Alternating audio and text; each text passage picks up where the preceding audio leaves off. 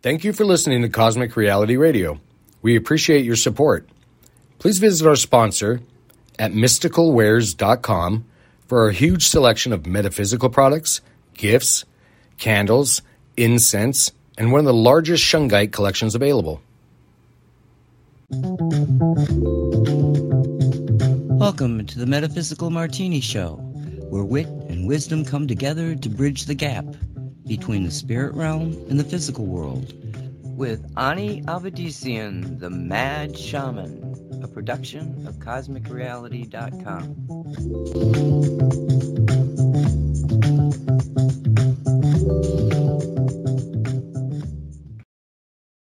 Hello, everyone. I'm Ani, Mad Shaman Avedissian. Welcome to Metaphysical Martini. Three part spirit, one part rational mind, add two drops of optimism, give it all a good hard shake and pour, dress it with the olives of grace and empathy, sit back, sip slowly, and contemplate the wonder of cosmic co creation. And a hearty hello to everyone out there. Hello, hello, hello. Thanks for joining me for yet another round of yummy cocktails on this week's Metaphysical Martini the show that tries to sort out what's true, what's a woo, and what gets flushed down the loo. In today's, is the deep state truly scheduled for derailment?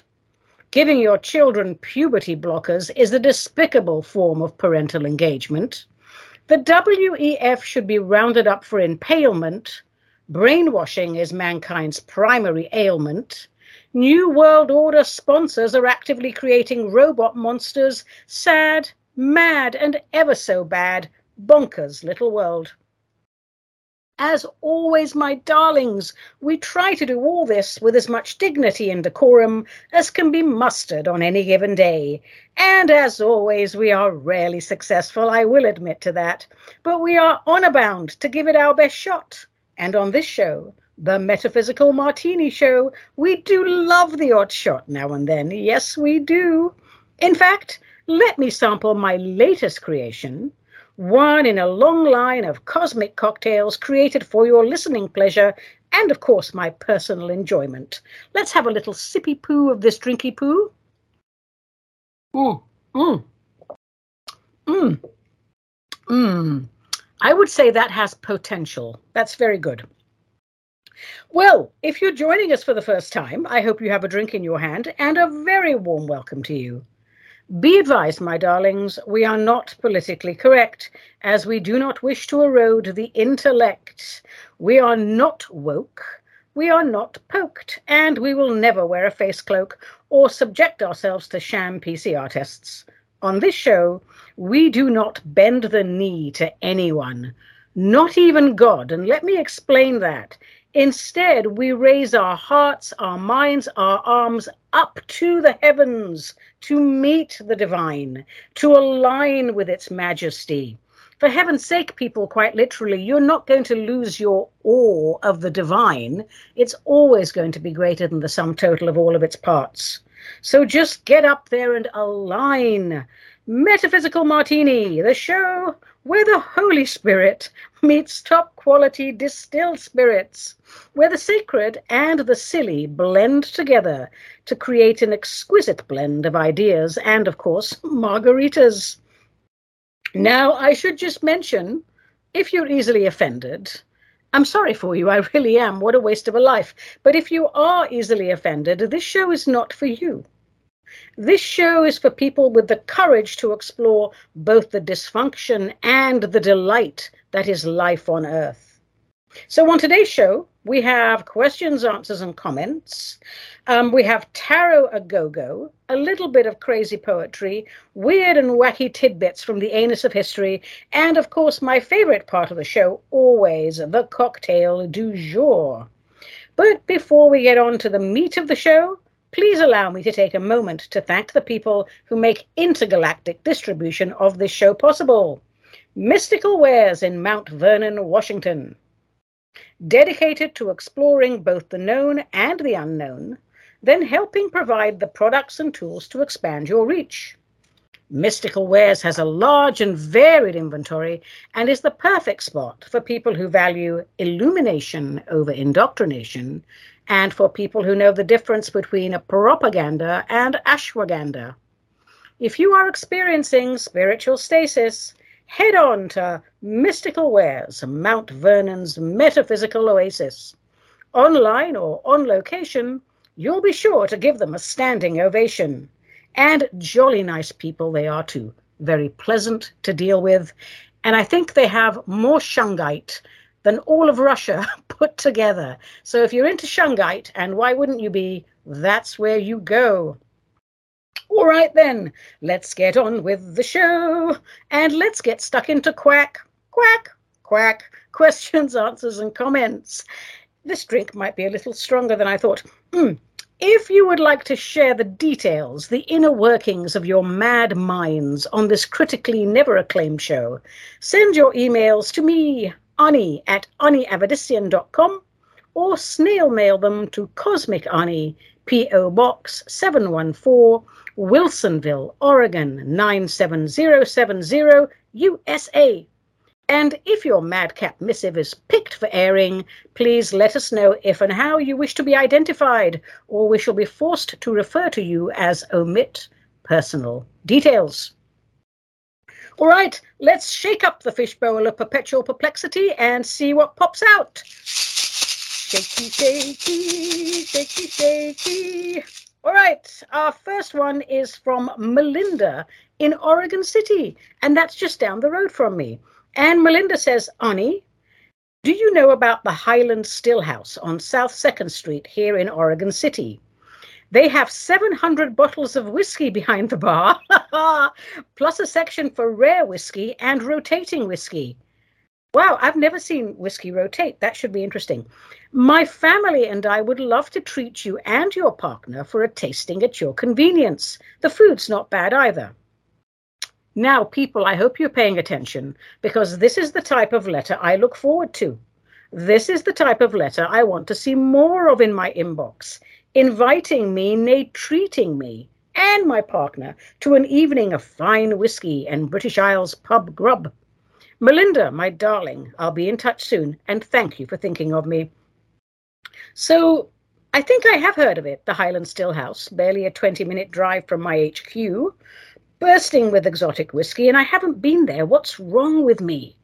This must be remedied sooner than later in case my darling martini heads lose faith in me, and I can't have that. Cheers, Melinda. See you soon. I'll give you a call. What else is in the fishbowl today? This is from, do I say your name? No. This is from Omit Personal Details, who asks Ani, why do you have such an aversion to eating insects? Didn't John the Baptist survive on locusts and honey? Oh God, drink time, drink time. Hang on. Mm. Mm. It's growing on me.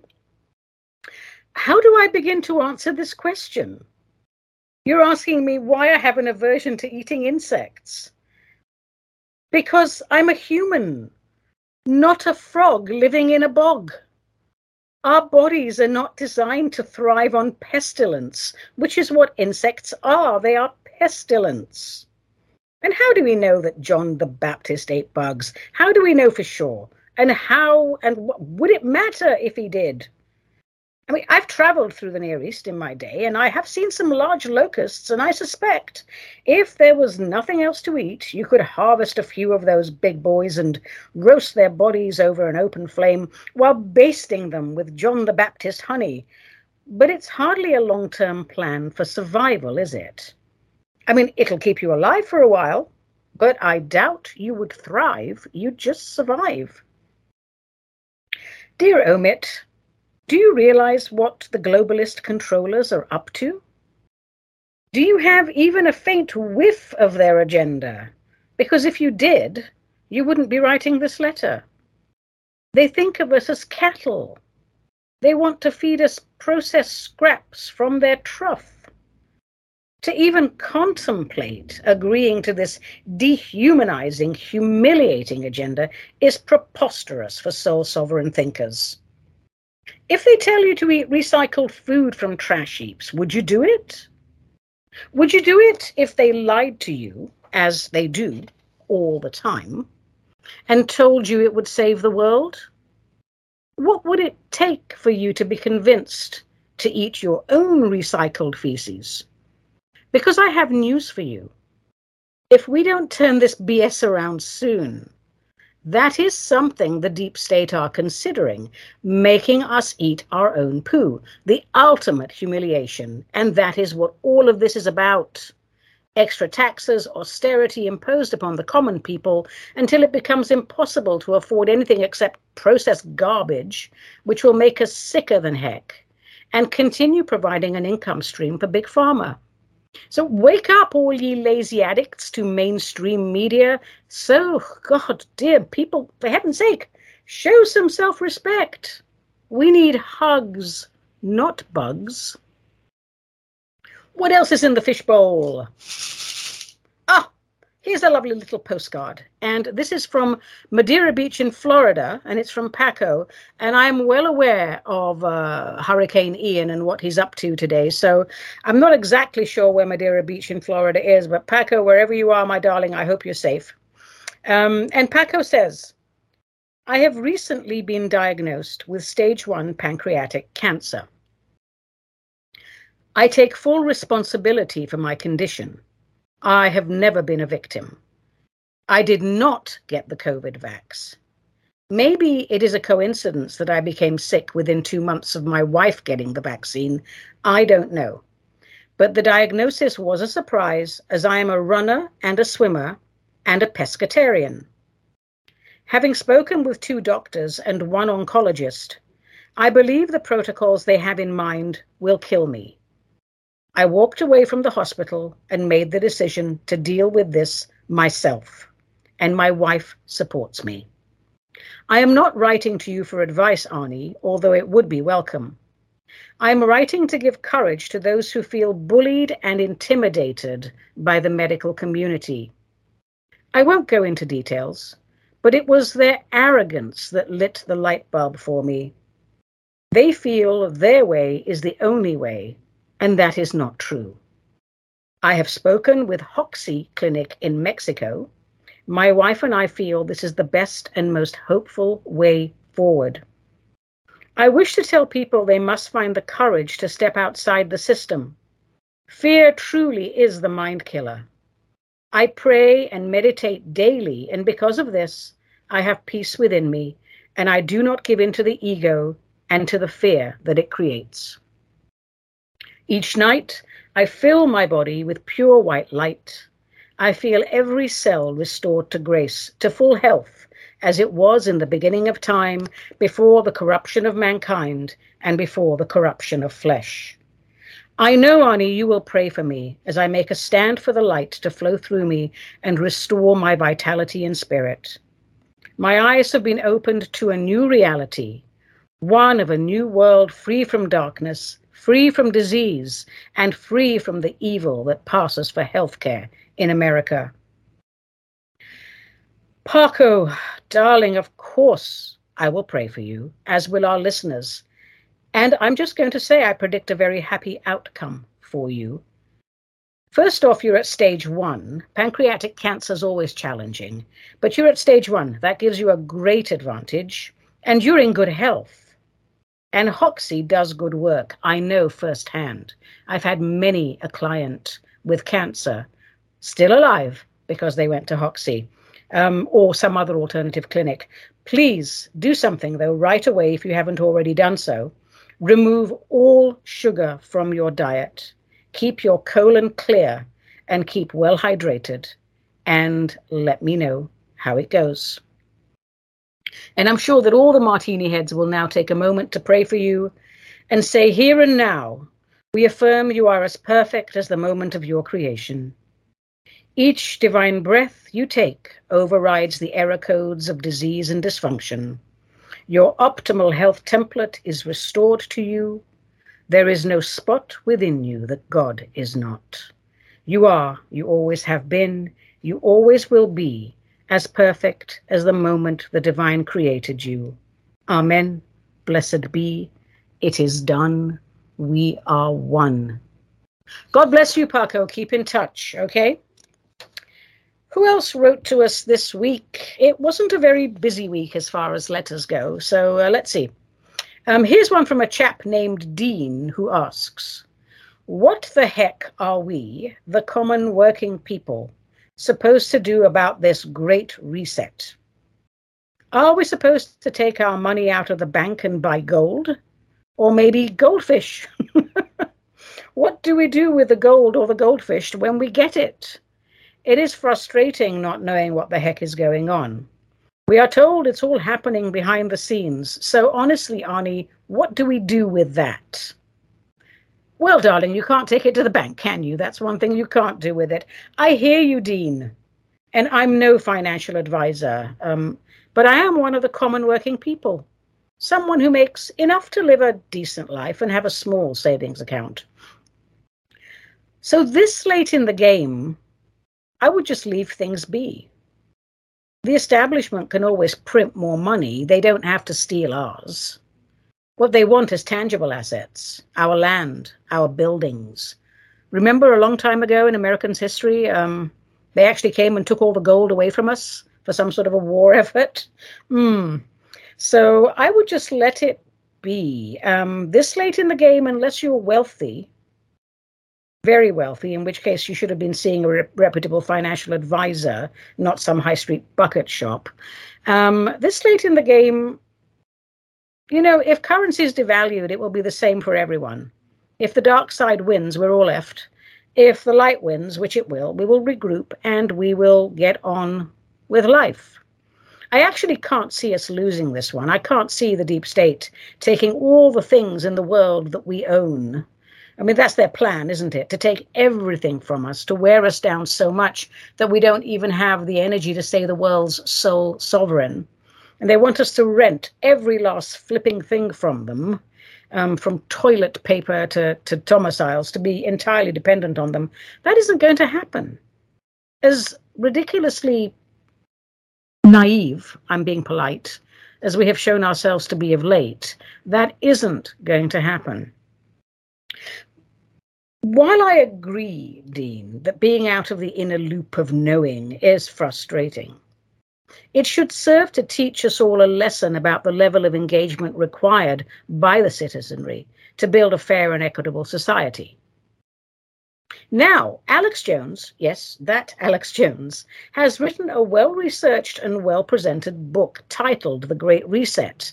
Don't be put off by it because it's Alex Jones. I'm halfway through it, and I highly recommend you all read it if you want a jolly good overview of what the heck is happening in the corrupt world of finance. So, you know, if you've all left it till the last minute to decide what to do with your money, you can't really do anything. Just, you know, ride the storm, as it were. Okay, let's take another question from the fishbowl. And this one is from Jason in Bend, Oregon who asks Everyone has that one crazy friend who just can't fit in and settle down. Mine keeps spending money on all types of New Age shenanigans. He studied how to be a druid. He studied tarot card reading. He became a solitary kitchen witch. He got bored with that and learned how to read palms.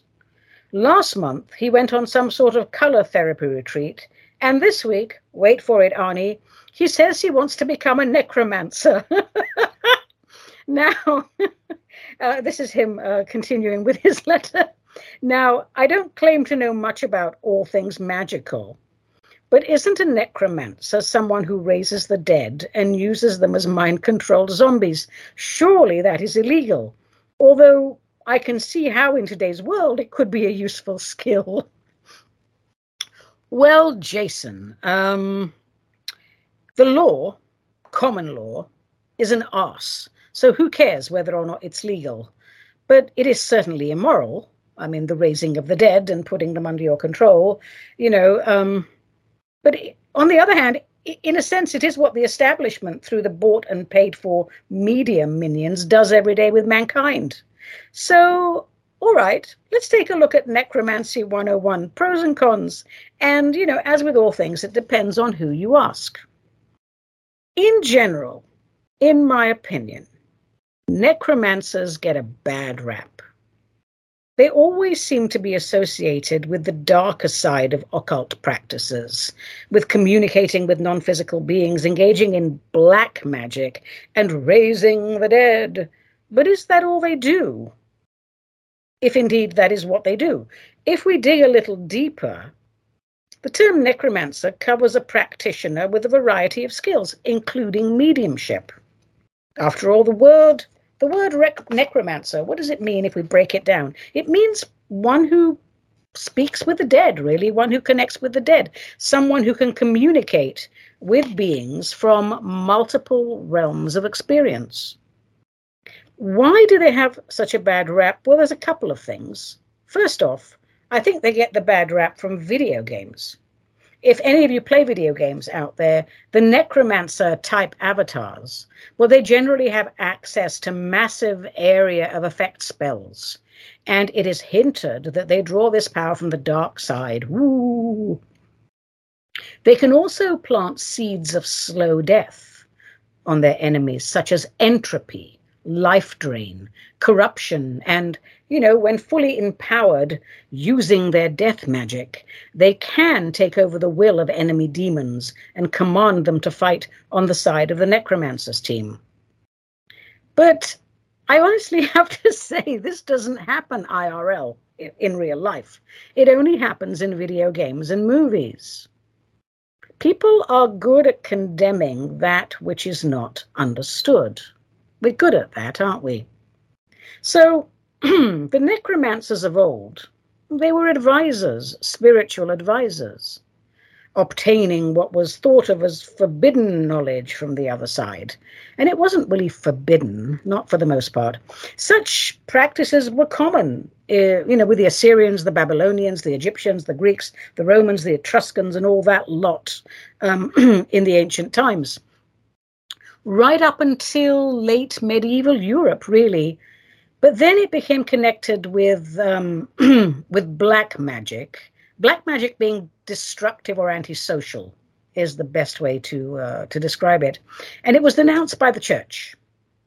The church, an organization responsible for so much evil in our world, they censored all of the old ways and imposed their corrupted version of the message of Emmanuel their goal being one world government, a diseased concept we are fighting against to this day. The word itself, I guess we could trace it back to Latin necromantia, which was probably taken from the Greek necromantia or necromatia, which meant divination by the means of a dead body.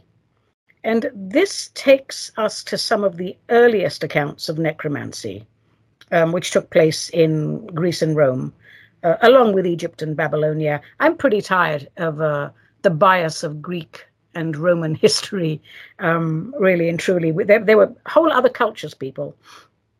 Anyway, these practices, they, they were nothing more than shamanism, really. And there was no stigma or notion of wrongdoing when it came to necromancy. This is something that came much later. There was a practice in ancient Greece, though, called nekyia, which essentially was a ritual where the dead could be called upon, not summoned to appear, but called upon to answer questions about the future. It's like going to a medium now. You know, you go to a modern day medium, you pay them a crap load of money, and hopefully they connect you with the right people on the other side. Do we have any references of these that I can give? One of the earliest examples of this kind of just necromancy, shamanism, we could find it probably in Homer's Odyssey, where we see Circe, that very powerful sorceress, and she's capable of raising the dead and communing with the dead and all sorts of things. Um, so Circe, what does she do? She teaches many of these spells to Odysseus, Odysseus being, of course, the hero of the story. She then advises him to travel to the underworld ooh, and perform Nekyia, um, however you pronounce it, and to gather the information needed for him to safely return home. Now, this wouldn't have been a physical journey, would it? This would have been one of those astral dream journeys that shamans do. So that's really, you know, it's no big thing. Um, Odysseus was instructed to raise the spirit of the blind prophet Tiresias. Tiresias, was that his name? Tiresias? Yes, I think it was Tiresias.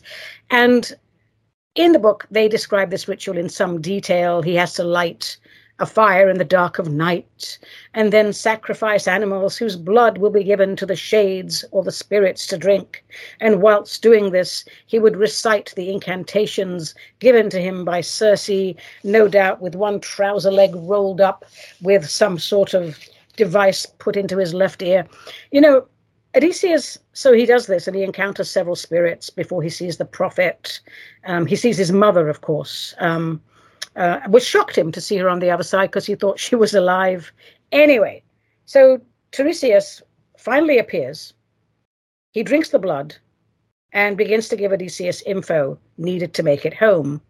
But he first advises him not to eat the cattle of Apollo, like he was going to go out and eat the cattle of Apollo. Um, so, not to eat the cattle of Apollo to avoid incurring his wrath. And he tells him he will return home alone and none of the crew will make it. So, you know, I just quite quote that as an example because it just shows that necromancy wasn't seen as an evil form of magic. Most of the time, it was quite the opposite. It was just rituals and stories. Um, why are rituals so important? Are they important? People associate black magic, white magic with all these rituals. Look, any spell any spell or any intention, because that's what it is, can be cast with little or no ritual. Placement of intent and alignment with all that is are the only true requirements. But because we're in physical form, the ritual gives us confirmation that the deed has been done.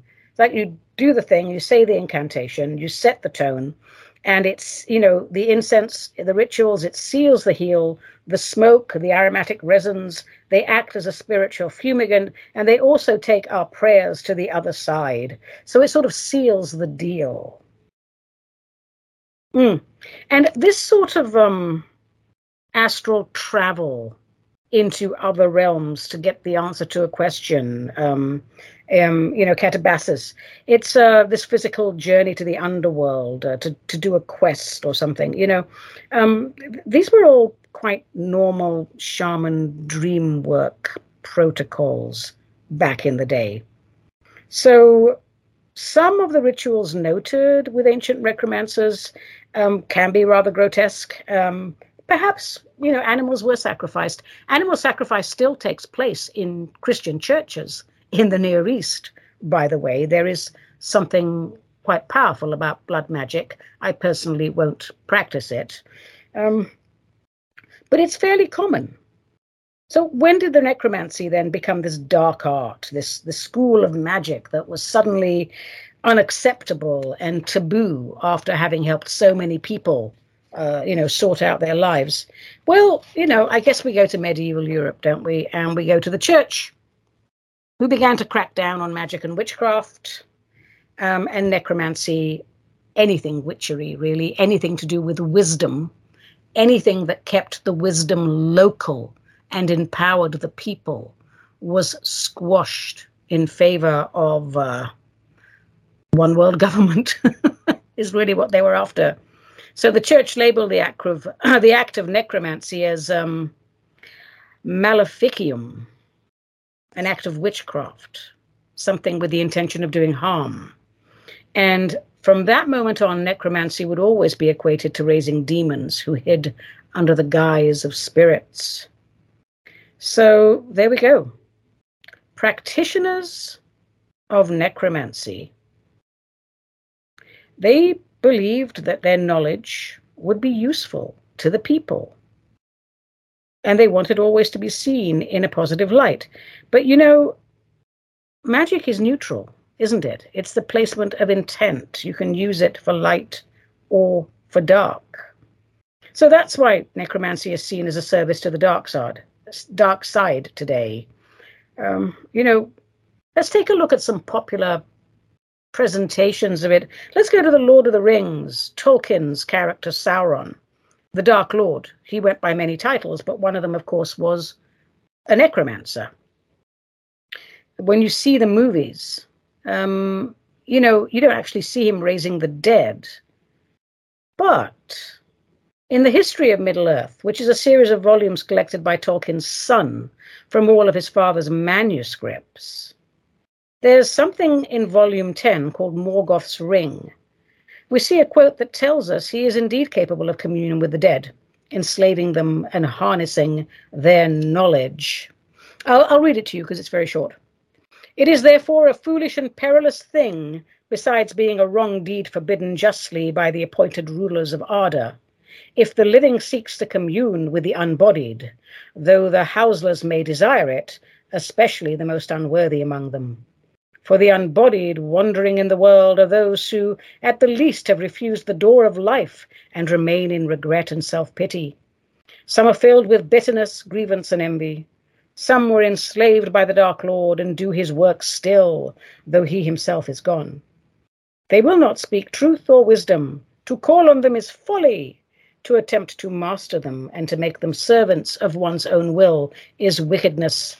Such practices are of Morgoth and the necromancers are of the host of Sauron, his servant. Well, you know, I'm sorry, Tolkien, I do love you, but, you know, come on, back in that day. All right, if we look at uh, other things like Mortal Kombat franchise, someone pointed this out to me the other day. Um, we have Shang Tsung and Quan Chi, and both of them assumed the roles of warlocks and sorcerers who dabbled in the art of necromancy. Um, and they do, in fact, focus on raising the dead to form armies for their masters and ultimately do their bidding. So, again, misrepresentation there by the Mortal Kombat franchise. Game of Thrones. We see what the, the king of the White Walkers, he just raises up the dead by lifting his arms, um, raising an army of the undead is something that we see from most necromancers in Hollywood. And in Harry Potter, we of course have Lord Voldemort, a wizard who practiced necromancy, raising an entire army of skeletons and zombies during the First Wizarding War. Um, the people he raised were mainly those he'd murdered, too. And what about Frankenstein? Is he any less a necromancer because he's a scientist? A mad scientist for sure, but did he actually raise the dead? Yes, he did. He made Frankenstein. All right. Um, I'm going to say that raising the dead can't be done. But I'm going to also take that back because anything is possible. But we would have to ask ourselves this one simple question Why would anyone put all that effort into resurrecting a dead body? a somewhat decomposed and pretty stinky body, to program it to do its bidding. Can you even imagine the skill required to raise up a body that's dead and festering? It would be easier to take over the mind of a living being and bend that to your will. And living beings would stand out less, by the way. Zombies created from dead flesh rarely make it under the radar. Well, I've gone on a lot about this, and I really didn't mean to, but in conclusion, my brethren, let's just say that necromancers were practitioners with a full intuitive skill set who got a bad rap. They communed with the spirits of the dead, but any practitioner of the arts knows there is no value in raising dead bodies. So, Jason, fear not. But that said, if you visit your friend after he does his necromancy class, and if the lamb chops in his refrigerator seem to come to life and start dancing, give me a call right away, would you? So, to all the necromancers out there, um, I do hope that your image will be cleaned up. Um, I'm going to make up a little song for you, a little impromptu ditty on behalf of all misunderstood, sad, and lonely necromancers. One, two, three. I'm a necromancer and I'm pretty cool. To play with corpses, one would have to be a fool. Magic is neutral, it's all about intent. I serve the light 100%. Don't make up stories that make me sound gory. Don't put me in the wrong category. I'm just a simple medium with fancy robes and incantations. Before the church banned us, we were revered by all nations. Well, there we are, darlings. Necromancy 101. I think after that dreadful little song, we should leave it there for Quack for this week. And let me take the opportunity to remind you to visit my website, aniavedissian.com, and to check out my services and my classes on offer. In particular, you may want to check out my Cosmic Conversations, a series of short entry level presentations on popular New Age subjects designed to stimulate interest and promote awareness. They are informal, they are fun, and occasionally fascinating usually held on the last Saturday of each month via Zoom. 15 bucks a pop, and you get the audio recording sent to you in case you missed any pertinent points. So in October, we're going to cover spellcraft and sorcery from across the globe. November, we will discuss, we will discuss, yes, we will. We shall also discuss the quatrains of Nostradamus. December, we have our grand Yuletide Zoomfest, and there's no charge for December because it's a party, not really a class. And January, we will discuss Edgar Cayce, the sleeping psychic. There'll be no cosmic conversations in February and March as we will review content and up our game and make a glorious comeback in March. And while you're at it, check out my Telegram page, Ani Mad Shaman Avedissian Chat.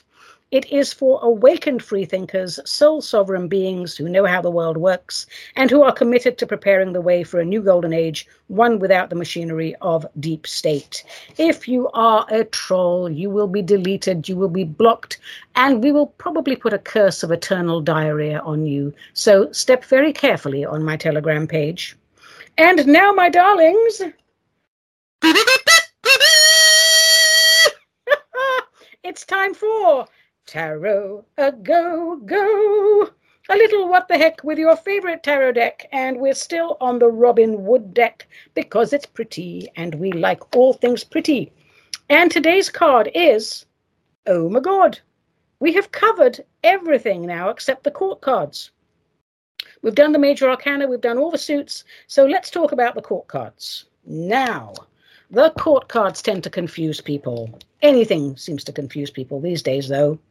So the court cards are the cards with the people on them the page, the knight, the queen, and the king.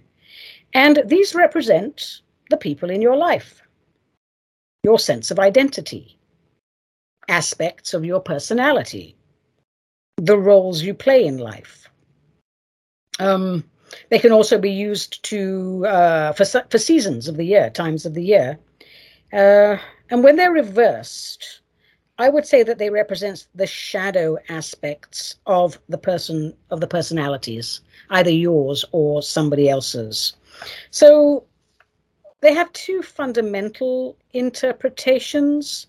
So on one hand, various aspects of yourself that are important with the current question that you are asking, and on the other hand, they represent other people. And that's why people get so confused. Is it about me? Is, does this represent somebody else? What does this mean? Why is this person here? I don't know. I don't know the sad, sorry details of all of your individual lives, but I do know that with a little patience and perseverance, all shall be revealed to you. After all, tarot is not about predicting the future. No one can predict the future because it hasn't happened yet. Tarot gives you a snapshot of potential and helps you to create a better future. So, let's start with pages. Pages, and pages can be boys or girls. They're not gender confused, but they just, you know, they represent both genders. Um, and what do pages do? Well, they open doors, don't they? And they deliver messengers. So it's about communications when you have a page, you're going to get phone calls, some sort of important news. It's information. Um, if it represents the actual person, we would say that pages, uh, they're young men or women up to their very early 20s, or perhaps somebody who's a little older but lives in, let's call it, naivety and youthful innocence. But it's the beginning of something. Something is in process. It's the formation part of it. So there's definitely communication. You're going to need more information. Um, and it does represent younger people. So let's pick up the very first of those, which will be the Page of Wands. And there's a bright little boy or girl, really. Mine looks a bit like a girl, but it could be a boy, who knows, um, holding the big staff, the wand, with a beautiful crystal on the top and rays emanating all over it. And this uh, this child of unknown gender is looking very happy and very pleased with itself. It's sort of saying, Oh, look, my lord, look, my lord, I've got great news for you. Something exciting. Uh, I have an exciting message for you, my lord. Yes. So, because it's a wand, I get the whole fiery inspiration, initiative, marginally extrovert, uh, full steam ahead energy, um, vigor, that word vigor resourcefulness, um, excitement. Uh, quite often with this one, you're going to want to, to give a quick response. This page of wands is going to be there. I've got to take the message back, my lord. Come on, very quick. Get on with it. Yes or no? What are you going to say? You're going to get some sort of important communication with this page. Um, it could be very good news in the upright position. In fact, it will be. Um, invigorating news, in fact you've done something right. Uh, you went ahead, you got ahead of your competition. But energy, optimism, excitement, um, the bearer of good news, encouraging news. Let's turn it upside down into the challenged or reverse position and let's see what we get. Well, it's not so good, is it? We get bad news. And there are different levels of bad. It could just be upsetting news. It could be something that just makes you a little frazzled out. But um, it's more along the lines of a letter of rejection. Um, a dear, lo- a dear John letter, perhaps. Uh, anyway, it's unwelcome information. Someone didn't treat you very well. Uh, hmm. So I think that's about as far as I'm going to go with that. Um, let's turn it back up on the other side. No, what? Hang on. Let's. T- I, have just been told by my inner voice to turn it back into the reverse position. Um, if it's going to represent a person and not just the news, this person in the reverse position is more like a prima donna. Someone who's very ego driven, craves attention, doesn't think about anything except themselves. Hmm. Yeah, I'm glad I added that in. Let's turn it upside down, uh, back up into the correct position. Much better. Now I can see that that wand is going to light the way, and it's all good news. So there we are. The Page of Wands. That was our Tarot A Go Go for today.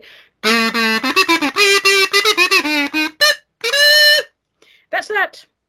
What shall we do now, sweethearts? I know what. We haven't done this for a while, I don't think. I don't remember, but it's time for a little pat of poetry. and also a little drinky poo because I'm getting very dry here. Hold on. Mm. Mm. Definitely growing on me. Yes, folks, after a hard day's shamaning, I like nothing better than coming home, putting my feet up, having a nice cup of tea or a small drinky poo, and writing really bad but occasionally brilliant non peer reviewed poetry. In honor of the misrepresented holiday commonly known as Halloween, I offer the following little ditty titled, Why All the Fuss About Pumpkins? Thank you very much. Here we go. Fall is on the way. The pumpkins are getting fatter. Don't throw them at your grandma, or else her head will surely splatter. They're great for target practice, or mixed up in a pie. But served up as a side dish, ugh, the blandness will make you sigh. Yes, fall is on the way. The orange hues are glaring. People rejoice in pumpkin spice, but I would rather eat ball bearings. well, not bad. You know, I didn't really have a lot of time to finish that. So there we are. There may be some more verses to that later on in my future if I have enough cocktails. So I was going to do some philosophy for you today, but I don't think we have enough time. So instead, I'm going to bring forward weird and wacky tidbits from the anus of history, and that definitely deserves a toot. All right, so I'm going to thank um, Angela, who's a regular martini head, a regular listener to the show, for sending me these strange tidbits, which she says she forwarded from a site called Scary Mummy, uh, or in America that would be Scary Mommy with an O. All right, so here we are. Snails. This one's about snails. Snails have been known to sleep up to three years if the weather isn't moist enough to meet their needs. You know, I actually happen to know that's true. I, I, seem to have a vague recollection from some sort of biology class years ago, decades ago, back in boarding school, that snails can sleep for up to three years if it's too dry outside. And, you know, why not? Um, I've been known to sleep for up to three years just because Oregon is too wet. So, you know, there we are. Honeybees. Honeybees flap their wings 230 times every second. I can't even imagine that. I'm quite exhausted just thinking about that. What else has she sent us? She says there's a species of jellyfish called the immortal and in response to physical damage or any other trauma, they can revert back in their development process to a polyp. I've known humans do that too, so I totally believe that. I also know that jellyfish don't really have brains per se, but yet they can live for a very long time, which gives a great deal of the population hope in this day and age, I think. Moving on, at birth, a panda cub is smaller than a mouse and weighs only four ounces. And this again, I know to be true because I've seen the videos. They're tiny, but they make one heck of a racket. And I suspect that's because their mummies are so huge. Pandas are very big. So if you're this big panda and you have this little tiny baby that's about the size of a mouse, you could probably just sit on it and kill it if it didn't scream, right? So there we go. Um, oh, this one's about koala bears. They're so cute, koala bears, aren't they? Um, apparently, koala bears' fingerprints are the most, are almost indistinguishable from humans. So much so, they can taint crime scenes. Now, this has given me some ideas, people. If you're going to go out and, say, steal something, a relic of great importance, perhaps. Even if you wear gloves, I don't know, perhaps there's DNA on your gloves, whatever. I would take along a specially trained koala bear and train them to grab the objects you're trying to steal. That way, they're going to look for the koala bear's fingerprints. And as far as I know, there isn't a database for koala bear's fingerprints. So this is this is one of the best tidbits. Uh, I'm going to do something with this somewhere down the line when there's something really important to steal. I'm going to start training a koala right now, actually. All right, let's see. There is such a thing as a glow in the dark shark. It's called a swell shark. Well, I suppose if it glows in the dark, it is pretty swell, isn't it? Um, and it lives 1,700 feet beneath the ocean surface and it emits a fluorescent glow. Now, it's visible only to other swell sharks, but that's still pretty cool. And I am told here that scientists have figured out a way to detect the glow using filters. People, no knowledge is ever wasted. You never know if you're going to be trapped in a dark room somewhere by some sort of psychopath weirdo who's going to say to you, I'm going to kill you unless you can answer all of these trivia questions. And I think that what I'm doing with you here today is going to help save your life somewhere down the line. All right, moving on with some weird but true facts. There's a stage before frostbite, and that is known as frost nip. So if you get frost nip, bundle up because frostbite's not fun. Now, here's one um, that again doesn't sound real, but I know again to be true. People who suffer from boanthropy believe they are a cow and they will try to live their life as a cow. Now, you may say, that's just completely stupid. But I think that's what happened to ne- Nebuchadnezzar. He, you know, the Hanging Gardens of Babylon guy. And he was so thrilled with what he had created that uh, apparently he got really arrogant about it. And God, not our God, because, you know, God wouldn't do stuff like this, but apparently God um, smote him with some sort of disease where he went into the fields and chewed cud and lived as an animal. Um, I have a better better explanation for why that would happen. It's called mental illness. It has to be something to do with schizophrenia or some type of mental illness where you actually shatter and break.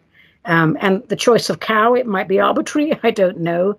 But uh, this is definitely a mental illness. And it's a thing, it's a real thing. And I'm really glad I don't suffer from it. Every continent except Antarctica has at least one McDonald's. That is very sad. Maybe in the new golden age, they will all go away as well. Did you know that three people can have a duel? But then it's not a duel, it's a truel. T R U E L. So when three people have a duel, it's called a truel. Well, you know, why not? After all, there are thruples around now, aren't there? I mean, as if having a relationship wasn't difficult enough with one other person. There are people who live together in threes. I, I, I each to their own. It, uh, it wouldn't work for me. Baked beans, uh, nothing to do with truffles, but moving on to baked beans, aren't really baked. They are stewed. So that was interesting. What else have I got that's that's really interesting here? Oh, this will be fun. Um, now obsolete as a practice, as far as we know, tyromancy was a form of divination that involved observing cheese to predict the future. And you may say to yourself, cheese doesn't really do much. So, how do you predict the future or you know make a decision based on the cheese. I mean, it's a lump; it just sits there.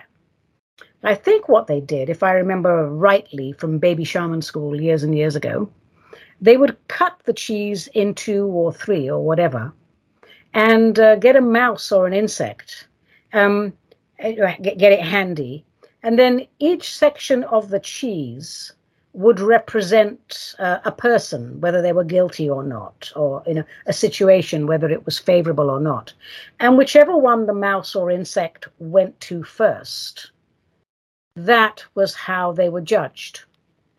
Um, I'm really glad we don't do this anymore because that is just so entirely stupid, um, but fun, a fun little fact. Moving on, there are more Lego mini figures in existence than actual people on Earth. Wow, that is something. Um, one quarter of all the bones in the human body are located in the feet. That I can believe. That's why our feet hurt so much. The average person who drives a car will spend six months of their life waiting for red lights to turn green. Yeah, I can attest to that. Um, what else have we got that's really interesting? Oh, this would be fun. Alfred Hitchcock. Oh, wasn't the the master of suspense? Is that what he called himself or what he was dubbed? He was an ovophobe, meaning he had a fear of eggs. um, and here's what uh, the, the godfather of horror, yes, this is what he said about them in a 1963 interview. I'm frightened of eggs, worse than frightened. They revolt me. That white round thing without any holes, when you break it, inside there's that yellow thing, round without any hole. Blood is jolly red, but egg yolk is yellow and revolting. I've never tasted it. Interesting thing to have a phobia about, but you know, why not? Oh, and this I do know to be true, this next uh, little weird tidbit. There's a company that turns dead bodies into ocean reefs, and the company is called Eternal Reefs. Why do I know about this? Um, one of my clients was telling me that's how they wanted to be buried. Now, in case you got the idea that they just take the whole body down there and somehow nail it to the ocean floor to create a wreath, that's not what happens because that body would be fed on, wouldn't it, by millions of little fishy things. What they do is they cremate the body anyway and then somehow they mix all of the ashes from the urn into some sort of structure that they place at the bottom of the ocean, and the reef grows around that. So, anyway, I suppose if you're a fish lover or a marine biologist, uh, that would be the way to go. Um, one other little tidbit the words the world's largest padlock weighs 916 pounds I have not fact checked this. I want to fact check that uh, to see what the heck would need a 916 pound padlock. Uh, a few little um, tidbits here about the human body. Oh, b- before that, this was interesting. In 300 BC, Mayans worshipped turkeys as vessels of the god, vessels of the gods. This is true. I remember this from history class. Uh, they imported their uh, their turkeys from some part of Mexico or whatever, um, and they they revered them, and then they domesticated them, and it was quite common to have wild turkeys roaming all over the place. Turkeys are actually quite attractive when you take a, a close up look at them. Mm. Okay, what else have I got that's sort of interesting? Um, Pope Gregory IV in the 13th century declared war on cats because he believed they were instruments of Satan. Wasn't that during a plague era? And then all the rats came off the ships, and then there weren't enough cats to kill the rats, and everyone got sick. Um, give me one more excuse, one more excuse to say something about the Catholic Church. give me an inch, I'll take a mile. And uh, let's do just one more. Um, let's see. Uh, oh, your nose can remember 50,000 different scents. Now, that is quite amazing. But then again, those people that are called the nose, excuse me, they work in the perfumery. Uh, they are very special people and highly prized, and they get paid a lot of money to remember and uh, distinguish between those 50,000 scents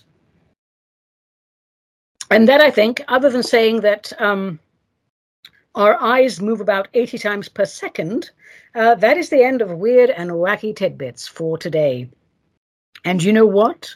I cannot believe it, but we're almost at the end of the show. So I'm just going to have to say, darlings, I think we're going to have to wrap it up for today. I hope you enjoyed listening in as much as I enjoyed recording, because I always have a blast. Why would I not hanging out with all you lovely martini heads? And today's real life cocktail is a classic concoction from Old Mr. Boston Deluxe official bartender's guide, which belonged to my father in law, God rest his soul. And this cocktail is called Whispers of the Frost Cocktail. And I chose this because this morning we felt the first chill of fall here in Oregon. And here's how you make it three quarters of an ounce of your preferred whiskey. I'm using Basil Hayden rye because I feel quite posh today three quarters of an ounce of sherry wine. I'm using Christian Brothers Golden Sherry Wine. And three quarters of an ounce of port wine. I'm using Dow's Fine Tawny. I like my port a little dry. You also need one teaspoon of powdered sugar. Mix it up, hard shake in a shaker with cracked ice. Strain into a three ounce cocktail, three ounce cocktail glass. Garnish with slices of lemon and orange. And here's a little tip my partner makes her own crystallized fruit slices. And it's a lovely touch to a cocktail if you don't want the dressing to be too tart or too acidic. It's basically the rind of the lemon and the orange, but sugared and dried, and it's quite delicious. And this whole drink, you know, I've been drinking it for the last hour. It's quite lovely. I think we should all take a look at these classic recipes of old and revive them. Now, remember, folks, cocktails are great if they are an occasional treat. If you use top quality ingredients and take the art of mixology seriously, one big drink is all you need. I'm Ani, mad, very mad shaman Avedissian. This was Metaphysical Martini, a production of Cosmic Reality Radio, to whom we are most grateful. Until we meet again, to thine own selves be true. Walk away from anyone selling you poo. And above all, my darlings, let the spirit inhabit the human.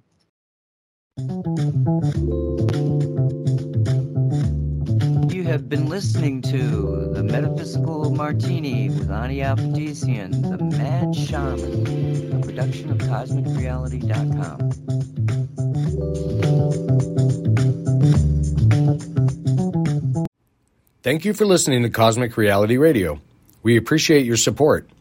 Please visit our sponsor at mysticalwares.com for our huge selection of metaphysical products, gifts, candles, incense, and one of the largest shungite collections available.